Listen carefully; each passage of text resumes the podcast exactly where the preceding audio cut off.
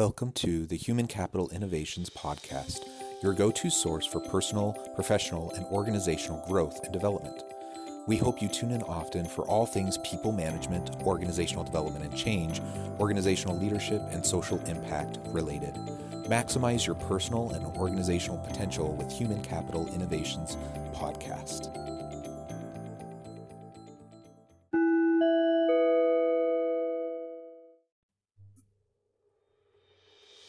Welcome to the Human Capital Innovations Podcast. In this HCI podcast episode, I talk with Lee Eisenstaedt about effective leadership characteristics, particularly the importance of self awareness and humility.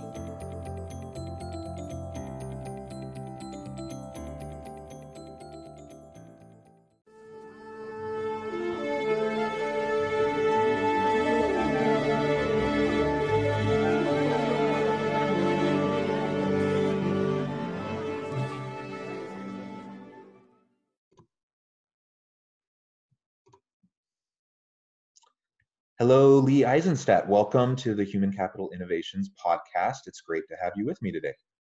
Thanks a lot, John. I'm glad to be with you. I'm so excited to have a, the chance to uh, talk with you and explore some important topics. Uh, before we dive on in for our discussion, though, I wanted to share with the listeners a, a brief introduction. Uh, Lee Eisenstaedt brings more than 35 years of diverse leadership, finance, and operations experience to the clients of the Leading with Courage Academy. The CFO of SC Johnson has described Lee as a well rounded businessman uh, because he's worked for more than two companies in more than two functions in more than two countries. Lee focuses on helping individuals and teams in employee and family owned organizations realize peace of mind and confidence from being more effective leaders and managers. This is accomplished with the leadership workshops and assessments and a process for succession planning offered through the Leading with Courage Academy, which are based on his fourth book, Leading with Courage The Nine Critical Behaviors of Effective Leaders and Managers, published in June of 2019. Prior to founding Leading with Courage Academy, Lee was a founding partner of L. Harris Partners LLC, during which he surveyed and interviewed several thousand clients and professional service firms. He has been a chief operating officer of a top five and a top 50 CPA firm. And Lee spent the majority of his career, 22 years, with SC Johnson family of companies, including the consumer products company, the SC Johnson Family Office, and Johnson Outdoors Inc. in the US and Western Europe, frequently as the right hand to the leader of the division, subsidiary, or country in which he was assigned.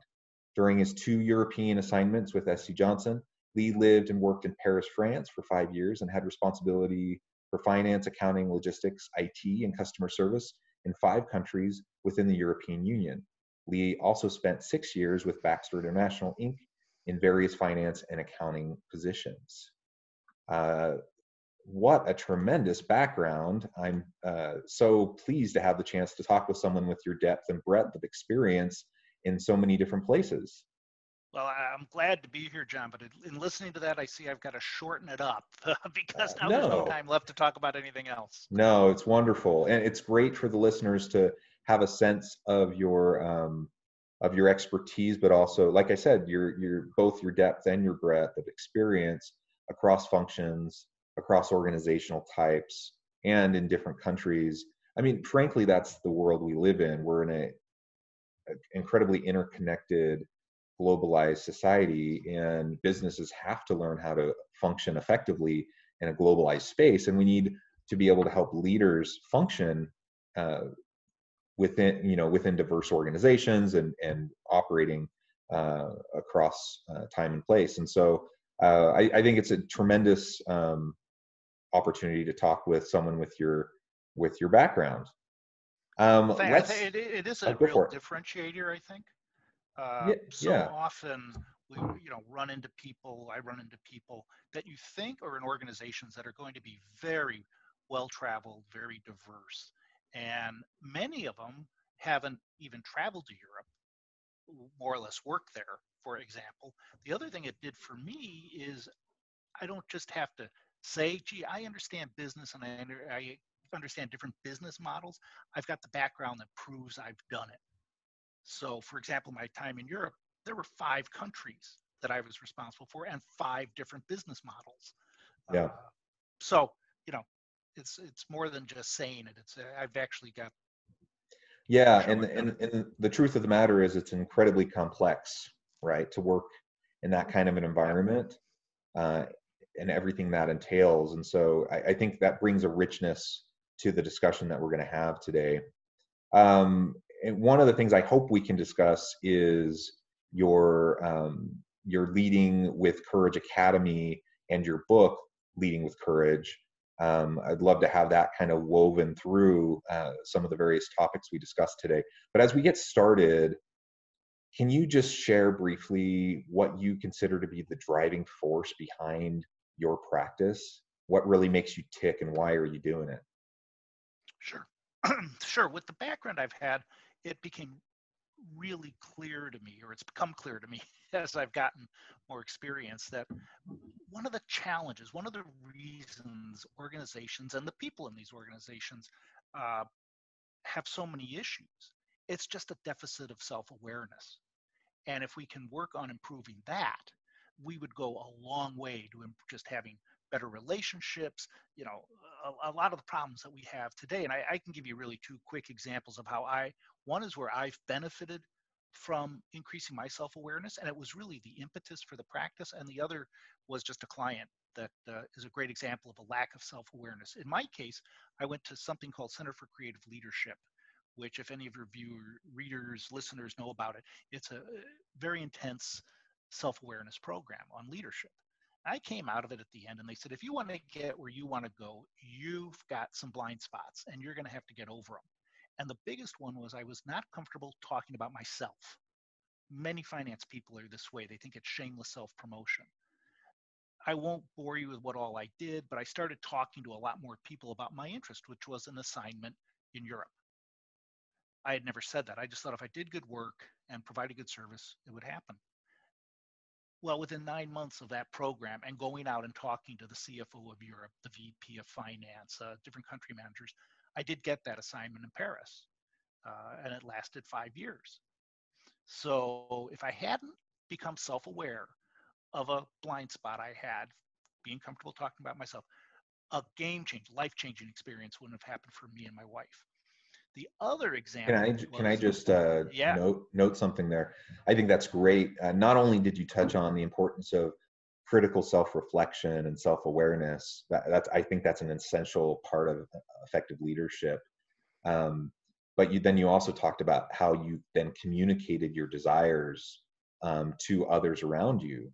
Uh, the, the truth is, most organizational leaders, not all, but most, want to empower their employees. They want to give opportunities. They want to help people succeed, but they, you know, they don't have a crystal ball and they don't always know.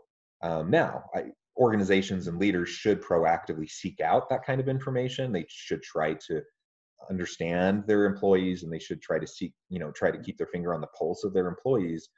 Um, so I don't want to remove any response, you know, responsibility from them to do those things. But uh, on our side as employees, we also need to to speak up for ourselves, right? We need to share our successes. We need to share our wants and our dreams, um, because oftentimes our managers or leaders up the up the line they just don't know they don't know what you want and they don't know that that's something that you would value and so the fact that you both were reflective on that and then you were proactive about it then like you said it led to a life changing experience and those are two of the critical factors and change. Once you've got that insight you have to do something with it and sharing it with others.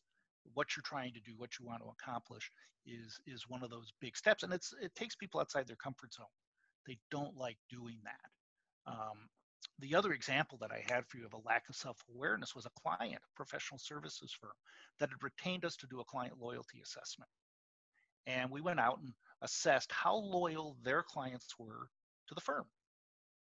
And it was a little surprising 49% of the clients said they were loyal to the firm, which is low. We'll typically see upper 60s.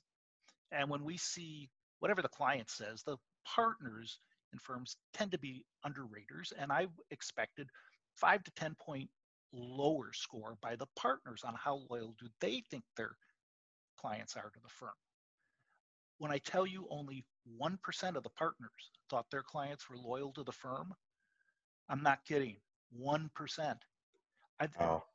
They thought everyone was out the door. Mm-hmm. And they said, What does that mean? I said, You're leaving a lot of money on the table. You're not, because you're so afraid of, you know, their impression of you. You're not taking price increases. You're not charging for out of scope work. You're not uh, asking for referrals. You're not doing anything to grow your business. 1% versus 49%. Now, you would think, I mean, that was a great example of lack of self awareness. And then when you know the end of the story, they didn't do anything as a result of that. We identified millions of dollars of opportunity that they didn't disagree with, but because they didn't want to go out and talk to their clients, because they were just content, complacent with what was going on, they haven't done anything. Yeah, and, and uh, perhaps do you feel like they didn't trust the data you were sharing with them? Or what, what do you no, think the reason was? No, they, they trusted it. They and we hear that frequently. They'll challenge the data first. It's like a Van Gogh painting. They're looking for that one brush stroke that's out of place and say, ah, see, it's a it's a fraud.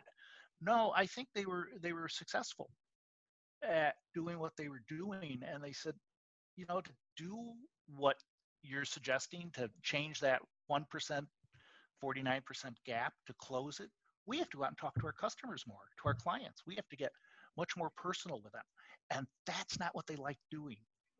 And yeah. they were making enough money that they said it's not worth it. So it, truly, it truly just, was just complacency. it was complacency, but it was just this lack of self-awareness yeah. or lack of awareness that there was this huge opportunity for them, and they didn't want to take it. Okay, well, so so clearly self-awareness is important. Um, what do you feel are like some of the, the most important characteristics of a successful leader? Yeah, in my book, and uh, and it's part of the uh, Leading with Courage Academy practice, I identified nine uh, critical behaviors of effective leaders. And we even offer a free self assessment of those on our website. We've had several thousand people take it. And if anyone goes to our website, lwcacademy.com, they'll find that there and they're happy to take it. They aren't going to get bombed with a bunch of emails. It's totally free, but you'll find out which of the nine behaviors you may have to be on the alert for. But some of them, uh, and those nine behaviors look like uh, they they respect the culture. They don't come in and say we got to change the culture right away. Uh, they don't stick with underperformers too long, which is something most entrepreneurs and leaders are guilty of. They stick with people, clients, customers too long uh, when they've proven that they aren't worth it, uh, or they uh, they come in with the answer rather than asking, "What do you think?" They come in with the answer. So there are these nine behaviors, and those are the things we can see about their behavior. But the, the other characteristics are are they humble? Uh, you know, and the best ones I found don't know how good they are. And that's what is so great about them. And they have a humility about them and don't think they know it all. And they they they probably have some of those blind spots that we've identified because uh, if anyone tells me they don't have any, I don't believe them. Uh, we've all got them, and they just haven't asked enough people, what could I be doing better? Uh, they're vulnerable. So when they find out they've got a blind spot, it was like me. You go out, you proactively try to address it. Um, they admit they don't have all the answers. The other thing is they tend to be generalists. They do not tend to be specialists in one area. And so that they are, you know, uh, are very broad-minded, broad experienced people. Uh, another characteristic is they're terrific at building relationships. They're all-star relationship builders. Uh, they believe in the culture, which is something I said earlier, as well as innovation, and they're champions of that. Uh, they will protect the culture and purge out people, if you will, or practices that aren't consistent with it. And last, and this is the toughest one, they're courageous decision makers. And that one's really hard to draw a line in the sand, let's say, and stick with it. Not, not that you can't change your mind when there's more information or better information, but to flip flop isn't good. But the challenge for this one, why it always people always score lowest on it, is we all want to be liked. And so we don't want to say no to anyone. So it's easier to say yes to everybody. But I can assure you, we'd rather, most people would rather be disappointed that you said no than surprised that you don't follow through on your commitment. So th- those are, I think, some of the characteristics I've seen we find of the best leaders.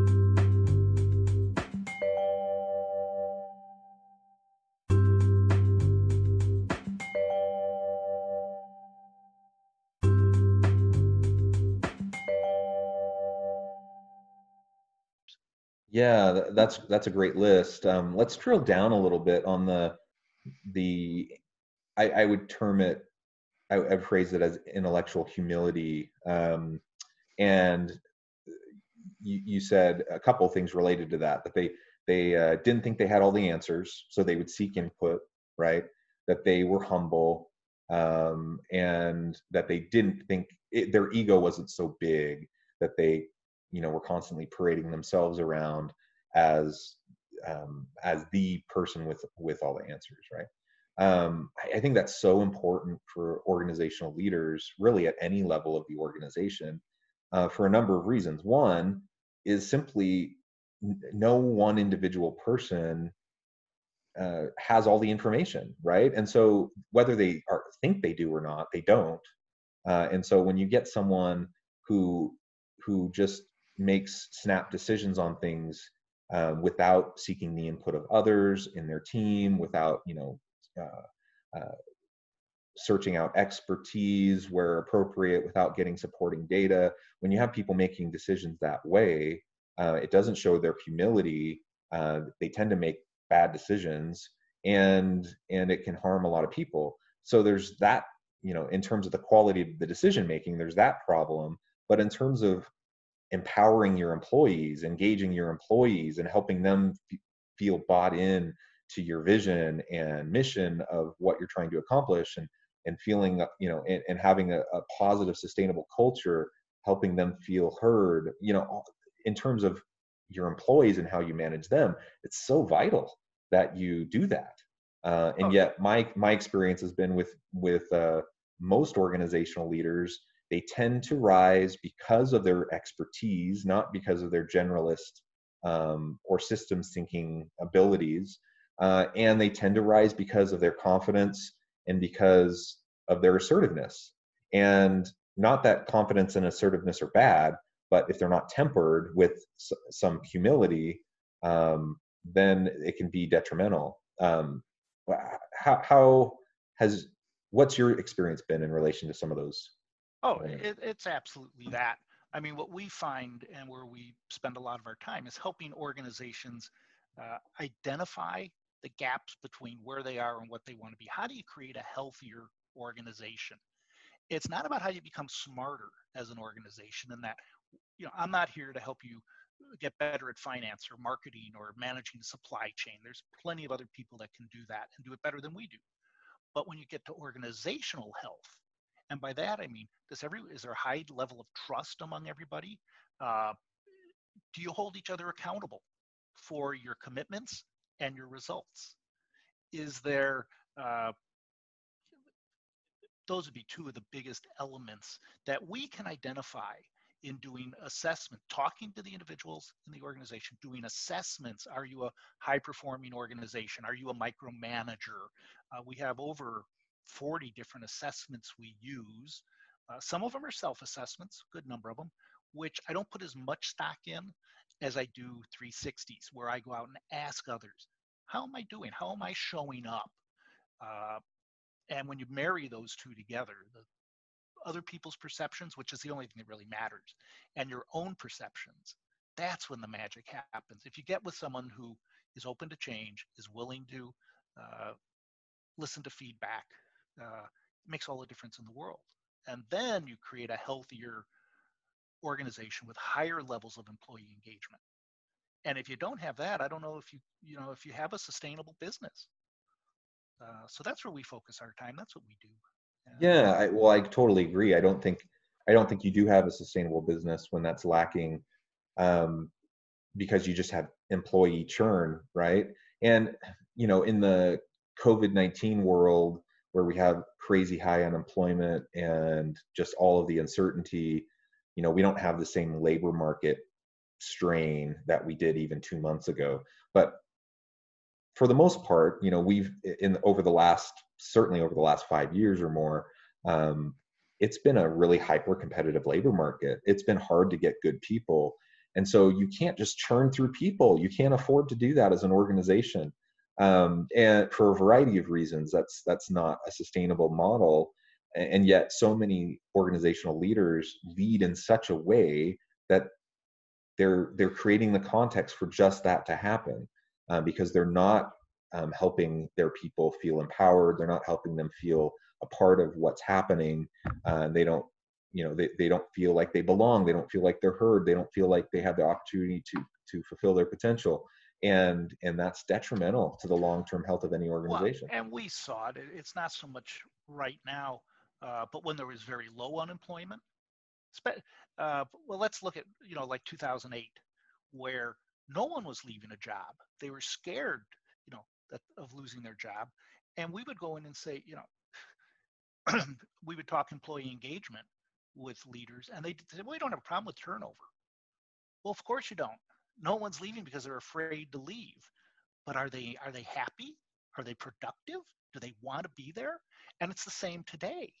And, and what happens? What happens once things like in 2008 once the recession starts to to uh, so once we start to get out of that then p- people do have options and they're going to remember how they were treated um, well they'll remember that but then they also say well it's it's like a lot of things it's the, the pain of change to go to a new employer is much greater than staying here i may not like it here i may be treated like a farm animal but you know i don't know what the other the grass isn't necessarily greener we have the same issue going on today. You have a workforce that's remote, that is, you know, you, you can't check on them that easily. And if for you to say, oh no, we don't have turnover, well, one, you know, people are just afraid of losing their jobs again. And, you know, you can jump from one place to another, but the grass isn't greener, it's probably just a different shade of brown. And you're much better off investing in employee engagement and improve their productivity, improve how well they innovate. Are they a team? Is there trust among all of them? And that is all proven. Uh, that isn't something new we're bringing to the market, but we do have tools that that help folks with that. But it's it's surprising how most leaders don't want to. It's like grabbing the third rail. They just don't want to know the answers because they know if they ask the questions, they're going to have to do something. And not doing anything with the data is worse than just even not asking. But yeah, uh, yeah. I wish I could tell you we were busy as could be helping people understand what their employees are thinking about, but we aren't. We got capacity. yeah, yeah, and I th- I think uh, it's the age old problem of organizations. Um, it's and it's not unique to a recession or a global pandemic. Um, when when the economy's good, when the economy's bad, all organizations need to be focusing on these things. And sometimes they just feel like they have more budget or more time to it to attend to it. Um, but but it's always an issue. It's always a challenge. And and organizations need to be thinking you know if they're if they're trying to think in terms of long long term um, sustainability and long long term strategy they they need to be considering these questions and being proactive and when times are good, they say, "Oh, there's money available for this," and so they or we we don't need to do this right now, leadership development. And when times are tough, they're saying, "Wow, the budget's tight. You know, we can't afford it." Right, and right. I, my peers are all saying, "No, now's the time to do it. Now is when you need it probably more than ever." And it's a shame. I mean, I've got one client who was supposed to do a strategic plan uh, this June in a few months. And I got a note from them just last week saying they've put that off for a year because the environment is so, you know, uncertain right now. And I'm, I'm going, no, now is when you need to do that strategic plan. Maybe it's not a five year plan, maybe it just be a three year plan. But to not do one is, is such a huge mistake. But they, you know, are going to do what they want to do. I can tell them, I can tell them the best advice would be do something now. A, a poor plan, you know, I'd rather you do the plan and execute it poorly than to not do any plan and you know just kind of drift along. but yeah. they, uh, you know. Yeah. Well, good. Um, in, in, the last couple of minutes we have together, uh, maybe you can just share a little bit of, the, of what you're currently working on and what you're excited about. Yeah, we got a number of things going on. Probably the biggest, we were ready to launch a new program uh, that was really, it's ideal now to help get employees re-engaged with a organization's purpose, their culture, uh, their whole uh, reason for being in it.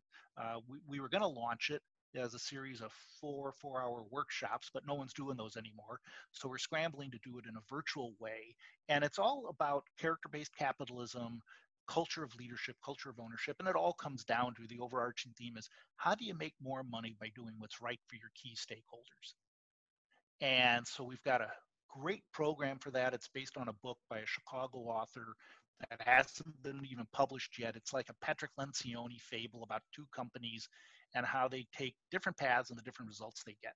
And it's it's really a nice program, and we're just getting ready to launch that uh, virtually for organizations. Um, the other thing that has me really excited, we continue to focus mostly on employee-owned and family-owned businesses uh, they really understand the need for culture, communication, leadership development, and succession planning, which are the really the pillars of our business. So we focus a lot on them. And that new program I mentioned is ideal for newer, newer ESOPs or family run businesses. So we've got uh, just a lot of great ideas. Now we just have to get wait for things to unthaw or you know unfreeze a bit, and yeah. we're going to be in good shape. Well, that's that's wonderful. And and where can my listeners go to find out more about your programs? Well, certainly uh, our website lwcacademy.com, or just give me a call, send me an email, lee at lwcacademy.com, or reach out to me. Uh, you'll find all our contact information on the website. So feel free again, uh, uh do that, and uh, we'd be happy to. Even if you just need a sounding board. I mean, I'm uh, that's usually where the best conversations start, where the best client relationships begin. So I'm not here pushing. I, I would take that leadership assessment if if you want. Uh, that's a freebie. You can start to get to know us that way. So awesome. Well, thank you so much, Lee. It's been a real pleasure talking with you. Um, we we just don't have enough time to to go any deeper right now on any of these topics, but I hope that perhaps we can have a chance to to have further discussions in the future um, and I'd love to have you back on uh, at some future I'd enjoy that, John. This was fun. It always goes by so quick. It does. Thanks. All right. Well, thank you so much, and I hope you stay safe and healthy, and have a great week. You too. You take care.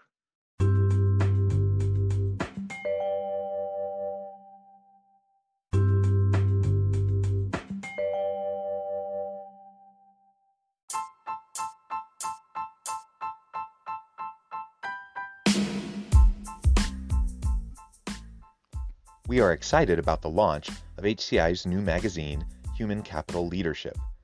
Human Capital Leadership is a free, interactive e magazine designed to help individuals, leaders, and organizations find innovative approaches to maximize their human capital potential. We will be publishing issues quarterly in August, November, February, and May. Check out the first issue and let us know what you think.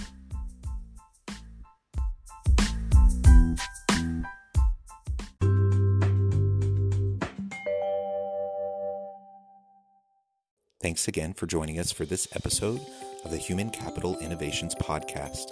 I hope you stay healthy and safe and that you have a great week.